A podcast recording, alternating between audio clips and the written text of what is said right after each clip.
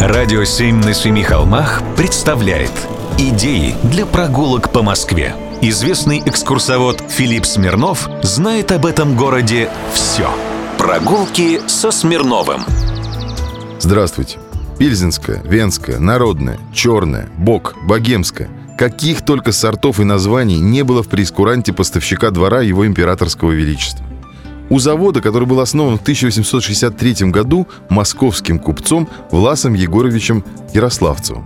На дореволюционных этикетках этого завода попадаются иногда сплетенные в вензель буквы Х и З. Где этот завод? Подсказываю. ХЗ. Правильно, в Хамовниках.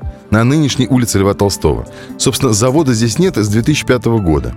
Здание казарм, общежитие для рабочих, и самого завода, построенные в конце 19 века архитектором Николаем Евгеньевичем Марковым, еще стоят. Имя этого инженера-архитектора я сообщил вам не случайно.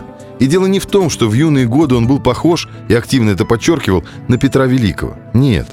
Он учился на одном курсе со Львом Кекушевым, Иларионом Ивановым Шицем и Виктором Величкиным. Но, в отличие от этих мастеров модерна, звезд с неба не хватало. Для этого достаточно взглянуть на эти самые здания, которые он построил. А прославился этот потомственный дворянин из Курской губернии, один из далеких предков которого принимал участие в Куликовской битве, совершенно другим. Владимир Ленин упоминает Маркова в своих работах 40 раз, почти всегда в крайне негативном ключе. Советский художник Борис Ефимов сделал на него не одну карикатуру.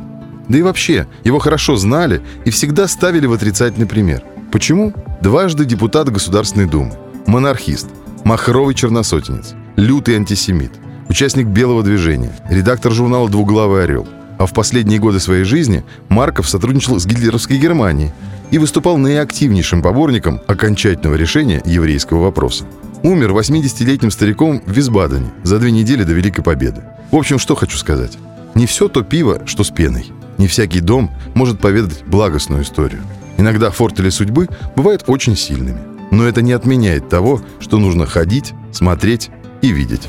Прогулки со Смирновым. Читайте на сайте radio7.ru. Слушайте каждые пятницу, субботу и воскресенье в эфире «Радио 7» на Семи холмах.